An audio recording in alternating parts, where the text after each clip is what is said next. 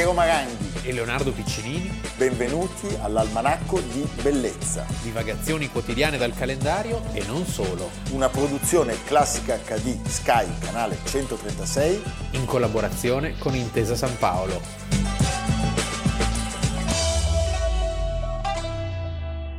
Almanacco di Bellezza, primo novembre. Leonardo, un quadro per fare gli auguri a tre personaggi straordinari della nostra esistenza. Il capolavoro assoluto di Tiziano Le Tiziano Tardo. Tardo Tiziano Le tre età, Sì. eh, che si può ammirare a Londra, Alla Londra alla National Gallery. alla National Gallery, perché noi oggi facciamo gli auguri a un classe 1926, Aldo Bassetti. Aldo Bassetti, già presidente degli Amici di Brera, Brera nel suo lago di Monate. un personaggio stupendo, a Patrick Gallenti, Eh, che è un- una, una forza della rete da sempre, Esatto. direttore della fotografia, operatore, cameraman, grande catanese. and last but not least, List Giorgio Maranghi. Giorgio Maraghi, Primo parente di. novembre. Parente di. di, Sì, parente sì, di. parente di. Va bene, evviva, evviva Aldo, evviva Patrick, evviva Giorgio. Leonardo, un contributo musicale del tutto inaspettato, qualcosa che francamente non conoscevo. Prego la regia.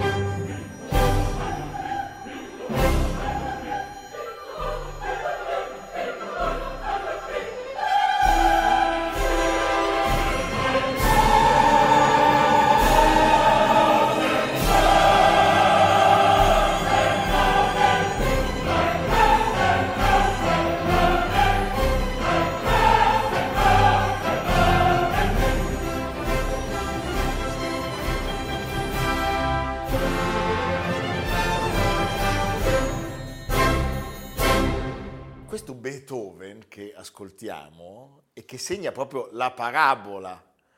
Lui scriverà poi anche un, un- un omaggio a Wellington. Lui ne scrive. Scrive a destra e a Eh, per- sinistra. per- per è talmente infogliato contro il povero Napoleone, dopo avergli dedicato l'eroica e aver cancellato l'autografo, che diventa un po' troppo codino, devo dire, per i miei gusti. Io per Beethoven sai che ho sempre un'adesione incondizionata a qualsiasi cosa lui faccia, ma in questo caso devo un po' storcere il naso. Erano in fondo tutti felici di tornare all'ordine costituito. E alle parrucche. Era rassicurante. Era rassicurante. Sì. Poi, sai, l'altro era ormai esiliato, anzi, eh, non era lontanissimo, era l'isola d'Elba. Era, era- era all'isola d'Elba perché Era lì. mancavano ancora i cento giorni. Cioè il primo... Pensa che è un atto di clemenza dello zar volen- volerlo mandare lì, perché in realtà sia Metternich che Talleyrand avrebbero preferito alle Azzorre.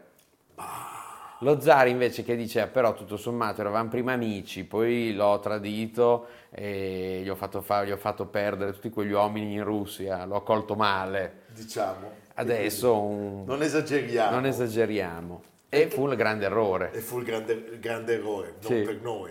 Eh, il primo novembre del 1814 iniziano i lavori del congresso di Vienna e Beethoven rende la musica protagonista proprio del congresso dirigendo alla presenza di tutti i capi di Stato e diplomatici europei questa nuova composizione Der glorreich Augenblick. il momento glorioso, scritta proprio apposta per celebrare la vittoria su Napoleone.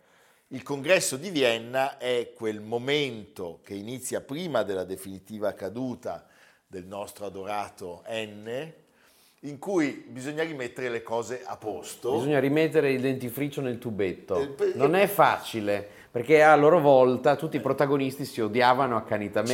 Certo, erano Tu tutti- pensa che addirittura tra Metternich e lo zar Alessandro c'era anche una questione di donne, perché lo zar lo insulta pesantemente, ma lui era un grandissimo incassatore. In confronto a Metternich Andreotti era uno rissoso eh, e, e Metternich sarà il vero protagonista e- ed è a lui che si Metternich- deve la scelta di Vienna, c'è poco da Metternich fare. E Talleyrand, Sì. diciamo. Metternich ha solo 41 anni. Giovanissimo. Solo 41 anni, Talleyrand è più anziano, ha mm, dieci anni di più, eh, ha attraversato tutte, tutte, tutte le epoche storiche. Diciamo Ricordiamo, che ha tradito tutti. ha tradito tutti ed è in realtà il grande protagonista perché eh, la Francia tornerà ai confini del 1792 Sì, a parte il Belgio, Danzi. a parte il Belgio. Sì, parte il Belgio, però con- eh, conquista anche due o tre Sì, sì, sì, territori. no, è insomma, una cosa sì, sì. incredibile, è una cosa incredibile. Sì. Eh, congresso di Vienna, Due imperatori, quattro re, di cui due recenti, sono Prussia, Danimarca, Baviera e Württemberg, 200 principi più generali, ministri, tutti, sì, sì. consiglieri. eh, è un... gli unici che non ci sono siamo noi, No, giustamente. no, però ci saremmo divertiti. Poi c'erano una quantità di amanti, cioè ci si, si divertiva molto. Sì, sì, no, lo, lo Sì. si dice, la famosa frase dove si danza non si marcia, Sì. per dire proprio... O che- anche il congresso danza ma non avanza. Ma non avanza, cioè Sì. si, si- si facevano delle gran feste. Sai qual era il grande, il grande attu di Talleyrand? Che aveva mh, a casa sua l'inarrivabile e celeberrimo cuoco Antoine-Marie Carême. E quindi tutti volevano andare. E grazie a quello lui aveva un, eh, un punto in più.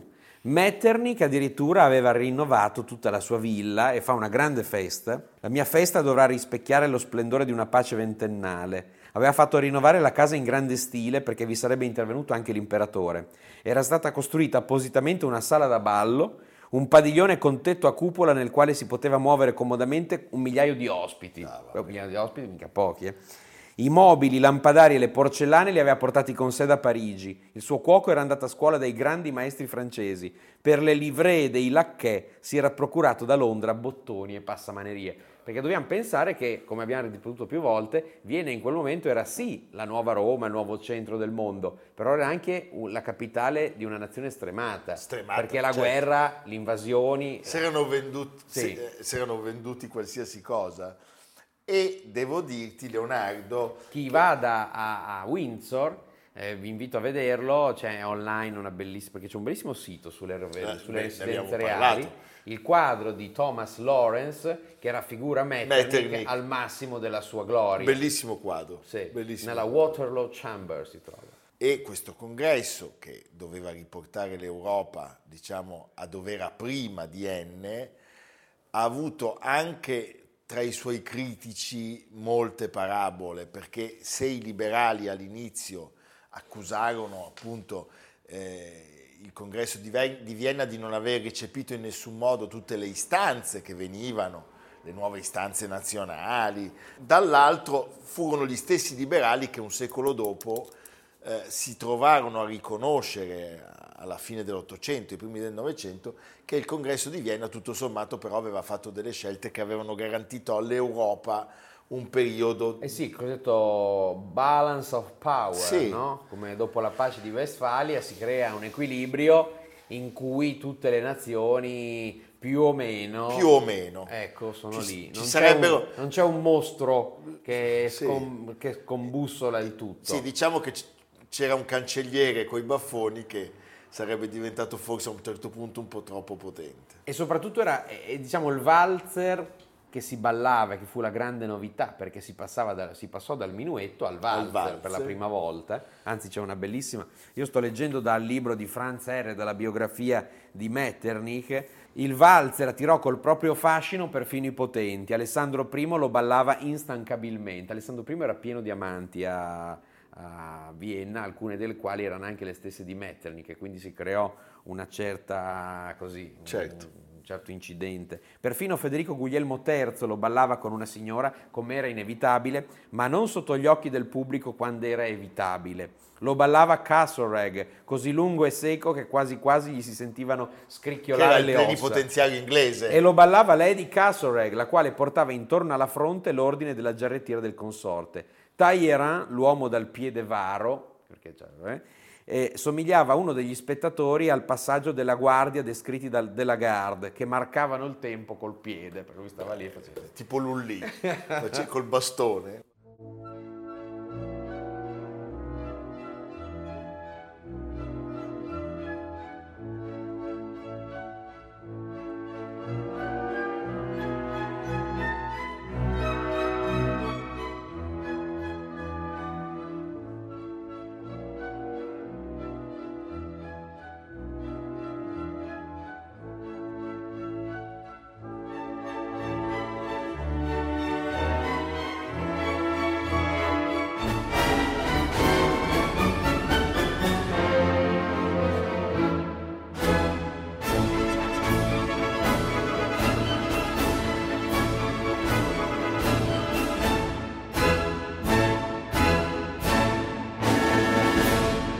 La lezione del congresso di Vienna, di cui indubbiamente la Francia fu eh, la maggiore beneficiaria e in qualche modo un paese graziato da tutti gli sconvolgimenti che aveva provocato, non servì a nulla un secolo dopo, perché quello che poi fu fatto a Versailles, da Clemenceau in particolare, ma dai francesi, eh, fu fare esattamente il contrario.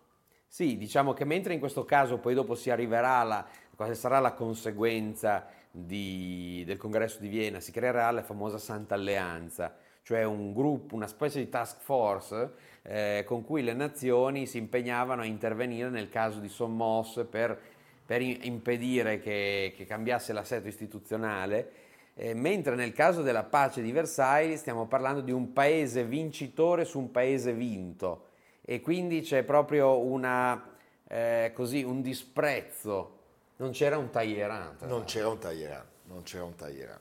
Famoso è l'acquarello di Isabey, il grande acquarellista, artista francese, che Metternich si portò da Parigi, che rappresenta tutti i personaggi seduti in ordine, con, non manca nessuno, e da questo acquerello furono poi tratte innumerevoli incisioni con i numerini, uno, Metternich, due... Certo.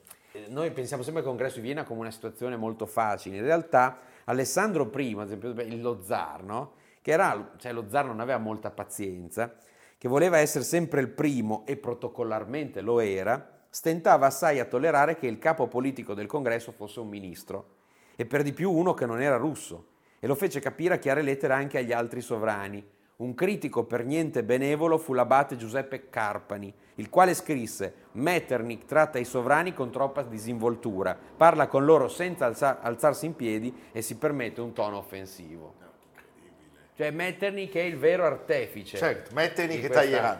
E ricordiamolo, questo, questa Pax tocca anche l'Italia, perlomeno in quella parte di, che riguarda la consorte di Napoleone, sì. Perché Maria Luisa, detta poi Maria Luigia affettuosamente dai cittadini di Perma... Sì, qual è l'eredità napoleonica? Maria Luigia eh, nel 1821 eh, si risposerà appena un attimo dopo con eh, il conte di Naiperghe, che è bellissimo, ci sono questi busti del conte di Naiperghe con la benda, perché va la benda, una sorta di pirata, è Adamo di Naiperghe, e regnerà su Parma e Piacenza. E Murat in un primo momento si salverà nel 1814, sì. poi dopo la fuga di Napoleone dall'Elba si schiererà con Napoleone e quindi poi perderà tutto. Basta, fine. Che Murat, come C'è fine... il caso straordinario di Bernadotte.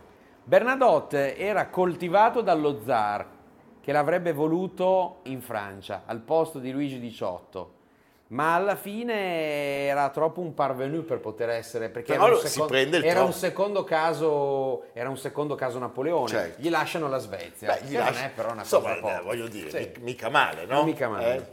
se volessero dare anche a noi due il Kamchatka la Kamchatka eh? va bene Leonardo ci vediamo tra poco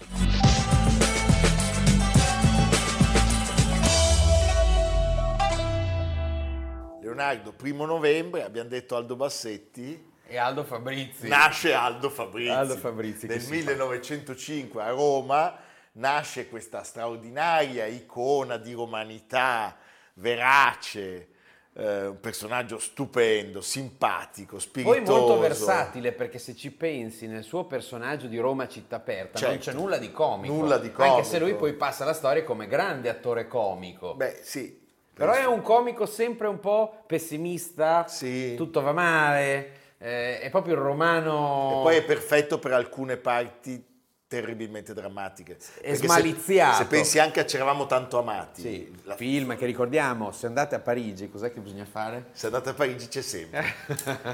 c'è sempre in un cinema. e ve lo dimostrerò. Senti, lui nasce a Roma appunto il primo novembre del 1905 e nella vita alterna tantissimi ruoli comici ad alcuni straordinari, drammatici e riesce sempre a dare un'intensità speciale ai suoi personaggi. Eh, la sua voce ce la ricordiamo tutti. Poi anche la sua faccia. Anche la sua faccia e anche, lasciami dire, sua sorella, la soralella. La soralella, che recentemente ho visto un documentario un'intervista di Verdone, di Carlo Verdone, che riper- ripercorreva no, questi momenti con sorella, diceva che il fratello era un po' infastidito dalla presenza, Dalla della presenza. sorella, perché la sorella aveva una trattoria, Sì, certo. ma era talmente verace, Beh. funzionava così tanto che... Ma come- tu la sorella la puoi vedere, se non sbaglio, già in... eh, certamente in una vita difficile, per esempio, quando il bambino sta male, il figlio di Sordi, c'è, c'è una, una suora che si occupa di lui Ed è lei. ed è la sorella. eh? Senti, il primo ruolo però da cui partire è proprio quello di Don Pietro, Sì. Roma città aperta, 1950. ispirato alla vicenda reale di Don Luigi Morosini. E ricordiamo che eh, Otto Preminger diceva la storia del cinema si divide in due ere, prima e, E dopo Roma, città, città aperta, aperta. che diventa Open City Open nell'immaginario mondiale. e che eh, vede questo straordinario maestro italiano, Rossellini, eh, veramente ispirare poi tantissimo cinema eh, in, in tutti i luoghi del mondo. Sì, ci si liberava per la prima volta dalla retorica e dalla oleografia del regime Certo. e si raccontava la drammaticità della, re- della- della realtà. Tra l'altro il, il- il- il film fu sceneggiato tra gli altri da Federico Fellini, 25enne, cioè, Magrissimo. magrissimo, c'era un, Prima che la Giulietta Masina lo riempisse di maccheroni, Beh, c- di tagliatelle, un po' di, tagliatelle. un po' di anni, eh, Sì. perché all'inizio non c'erano i denari, No. come raccontava proprio Sordi, Sordi, sì. che andavano a mangiare tutti insieme. E diciamolo con Anna Magnani, voi pensate però che poker straordinario, cioè Roberto Rossellini, Federico Fellini, Anna Magnani, Aldo Fabrizi, meraviglioso. Eh, è Sono un- tutti morti. eh sì, sono tutti morti. Il film ottiene la Palma d'Oro a Cannes e una nomination agli Oscar. La scena che più stupisce è quella proprio in cui, dopo le torture subite, eh, Il nazista è il nazista più cattivo No, di il nazista sempre. È pazzesco. più turpe, poi c'è Sì. anche una vaga eh, così mh, eh, allusione omofobica, perché no? Si fa- Sì, sì, sì, dici- ce le ha tutte il ce le ha tutte, ce le ha tutte. Eh, e il, il prete cattolico, appunto Don Pietro, eh, perde finalmente, dico io, il controllo di fronte alla barbarie eh, dei, dei nazisti. Ehm, ecco, La scena della fucilazione è tremenda. tremenda, tremenda. Davanti ai bambini Davanti ai dell'oratorio. bambini, sì, mamma mia. Beh, rivediamo Girato poi, con, eh, girato poi così, velocissimo, Sì, con sì. materiale di risulta. Instant movie. Sì. Prego la regia. È finita, è finita. Volevate uccidere la sua anima, avete ucciso soltanto il suo corpo. Maledetti! Maledetti! Sarete schiacciati nella polvere come dei vermi. Maledetti!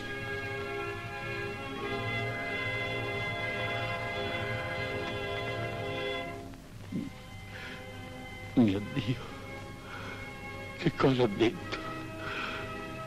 Perdono, Dio mio, perdono. Un altro momento straordinario della carriera di questo attore è il sodalizio con Totò. Perfetti. Perfetti, perfetti. Eh? Secondo me quasi, non so, vabbè, sembra che improvvisino, Perché talmente sono, sono... sono- sono- insieme sono perfetti. Eh, cinque film, il più celebre è Guardia ai ladri. Noi di- potremmo farlo un film. Sì, chi è, chi è il ladro? Io faccio... Tu fai la, la- guardia. No, faccio tu. il ladro, faccio il ladro. No, il ladro sono io, dai. Ah, Ma è evidente.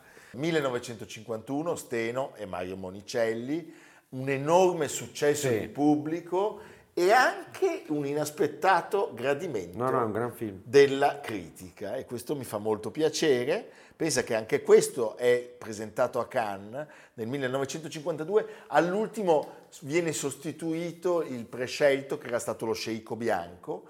Tra l'altro, ecco, è proprio, hai detto, hai detto bene, è un successo di critica non scontato, Non perché scontato. Totò, sappiamo, Certo. all'epoca non era così ben voluto. Eh, E pensa- Totò è stato quasi riscoperto, Ma so- non dal pubblico che lo adorava, ma dalla critica senz'altro. e invece il film si aggiudica anche un premio proprio a Cannes per la miglior sceneggiatura.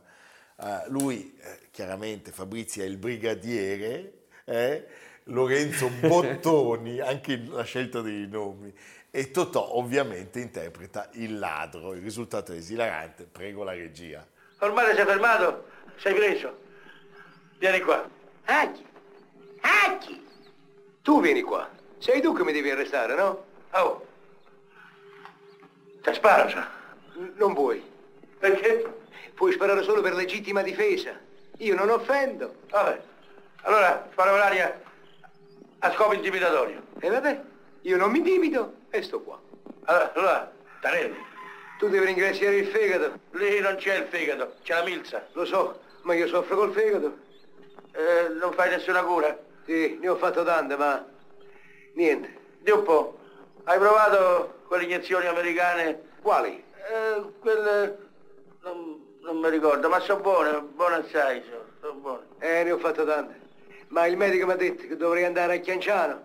Ma la grana? Se correvi un'altra volta arrivavamo a piedi a Cianciano. Ci sono anche le poesie nella vita di Aldo Fabrizi, eh, pubblicate negli anni 60 e 70, Nella piena tradizione romana, romana, eh, no? da, da Trilussa, da Trilussa, dal Belli. il Belli, fantastico. Pensa E che non solo, è anche proprio quella popolare Sì. del, del Pasquino, de- delle invettive celebri. Beh, pensa, eh, eh, Trilussa era morto nel 1950, credo. Sì. Ci sono ancora delle testimonianze vocali sue. Si sente la voce di lui che recita. Eh, eh, ce n'è una delle sue poesie che è molto celebre anche per il titolo che pensando alla, alla- alla- alla fisionomia di Fabrizi fa sorridere, La dieta. La dieta. La dieta, eh? Naturalmente è romanesco. Lui aveva una, una passione per la cucina eh, del tutto evidente, anche se non si dilettava come altri, penso all'immenso Ugo Tognazzi, Che faceva delle gran porcherie. che faceva delle gran porcherie, beh, il suo maial tonné, Eh, sai che sì. Tognazzi faceva il maial tonné, lui non si impegnava troppo, lui mangiava soprattutto, mangiava tanto, Tognazzi era trimalcione redivivo. sì. Senti, e poi c'è un passaggio eccezionale perché lui a un certo punto va a Broadway. Lui con la, con la commedia di Garinei e Giovannini, Il Rugantino, riesce a, interpretare il boia papalino Mastro Titta Mastro Titta. e va negli Stati Uniti dove gli americani lo definiscono un genio. Eh, lo adorano. Lo adorano, eh? Beh, questo è bellissimo Cosa c'è in America Broadway più esotico di Aldo di Aldo Fabrizi? Fabrizi. Aldo Fabrizi va in televisione eh, e poi appunto le sue app- apparizioni cinematografiche incominciano un po' a diradarsi. Eh, vale la pena però ricordare eh, la, la sua partecipazione veramente drammatica perché è, è- è di una crudeltà. Lui fa il palazzinaro. È una satira realissima, ma di una crudeltà. In C'eravamo tanto amati, lui fa il palazzinaro, la cui figlia sposa eh, Gasman eh, e di fatto Gasman lo fa morire a Sì. un certo punto. Gasman è vero cattivo. Eh, delle- Il suo nome nel film stupendo, Romolo Catenacci. Vediamo un passaggio. Ma vuol capire che bisogna cambiare sistemi? Bisogna espandersi, bisogna farsi quotare in borsa. Io ste cose non le so fare, le sai fare tu? Ma... E dillo che le vuoi fare te. Eh? E dillo che vuoi diventare l'amministratore unico e solo. Eh? Che vuoi fare magnate. Sono vent'anni che stai a mangiare sulle spalle mie. Hai ribambito quella poveraccia della mia figlia per poi piazzarti qua dentro a piedi pari. Perché sei un pappone. Con le sue furbizie le sue piccole drittate da capomastro, abituato a rubacchiare sui cavelloni, lei sta sempre sulla soglia della galera. Non c'è posto per i vecchi rimbecilliti.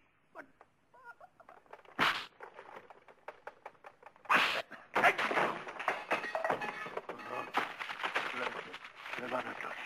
Tirati su, non fare scene Le madri. addosso. Tirati su. A me? Vieni. Non l'ha fatto mai nessuno. Manco la buonanima di mio padre. E tu? Sta zitto. Brutto mascarsone, mi hai messo le mani addosso. E posso fare anche di peggio. Tu. Ricordatelo, che ho fatto interdire tuo figlio. Beh, potrei fare interdire anche te. Quando meno te l'aspetti. Quando voglio. Aldo Fabrizi si spegne a Roma il 2 aprile. Nel 1990, 84, anni 84 per anni. insufficienza Sì. cardiaca.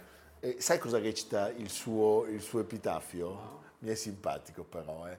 Tolto da questo mondo troppo al dente. Beh, Eh? Molto simpatico, molto simpatico Aldo Fabrizi. Grande applauso a me ricorda un po' anche qualche parente. Io in casa ho avuto degli Aldo Fabrizi. Beh, sì, c'erano una volta con gli uomini, quelli Eh, col collo ingrossato. eh. con- eh, Hai capito? Sì, sì, sì. Un po' un mastino napoletano.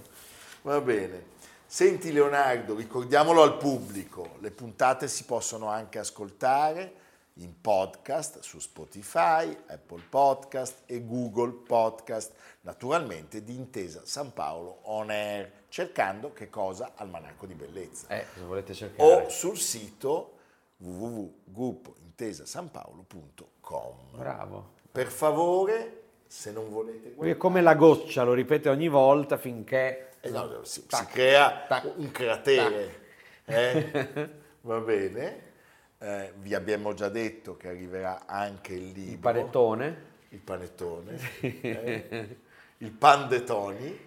E a Leonardo chiediamo oggi, primo novembre, giorno di tutti i santi, dove ci porta. Andiamo a proposito di santi a Palermo, eh, Palazzo Abatelli. Palazzo Abatellis. posto- Posso dire? Applausi. Beh, uno dei musei, degli esempi di museografia più raffinata al mondo. Posso- Carlo Scarpa. Perché Scarpa nel- ha fatto delle Sì. cose che sono quasi eccessive. Sì. Nel senso che a un certo punto tu induci quasi di più farle, sì, sì. una libertà, Sì, sì. eh, panneggi, legni, materiali. Intorno a alcune opere incredibili, penso alla Leonora d'Aragona di Francesco Laurana, penso all'Annunciata di, di Antonello, da, Antonello da Messina. Messina. Ma in questo caso parliamo di di un arazzo, di un arazzo. Tu gli arazzi ti piacciono? gli Molto, arazzi? molto. Gli arazzi sono delle storie... eh, Già, io pensavo eh, In- se che- mi piacesse mangiarli. Agli arazzi. Gli arazzi. Sono buoni? Sono buoni. Sono buoni. Eh.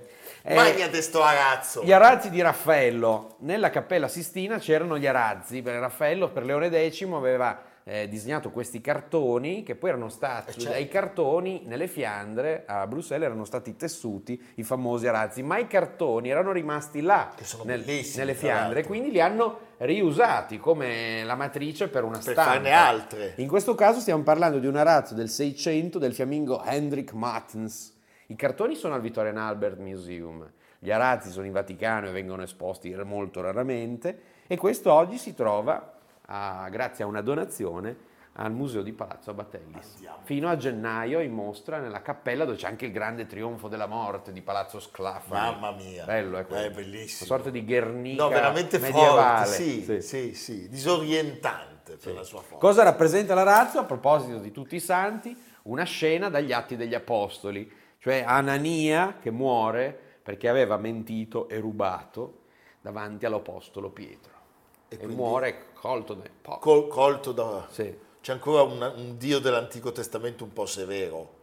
Eh, beh, però sai, no, è che aveva rubato perché dopo, la- durante gli apostoli, la gente divideva no, le- le proprie- i propri beni, invece Anania dice no, i miei beni valgono po' di- poco, in realtà valevano molto di più e lui trattiene la differenza. E questo lo- il Signore lo punisce. Va bene. Non chiameremo il nostro prossimo figlio Anania. Anania, no, No, meglio di non no. suona bene. Eh, non Anania suona. Maranghi. Anania Piccinini. Va bene. A domani. Evviva.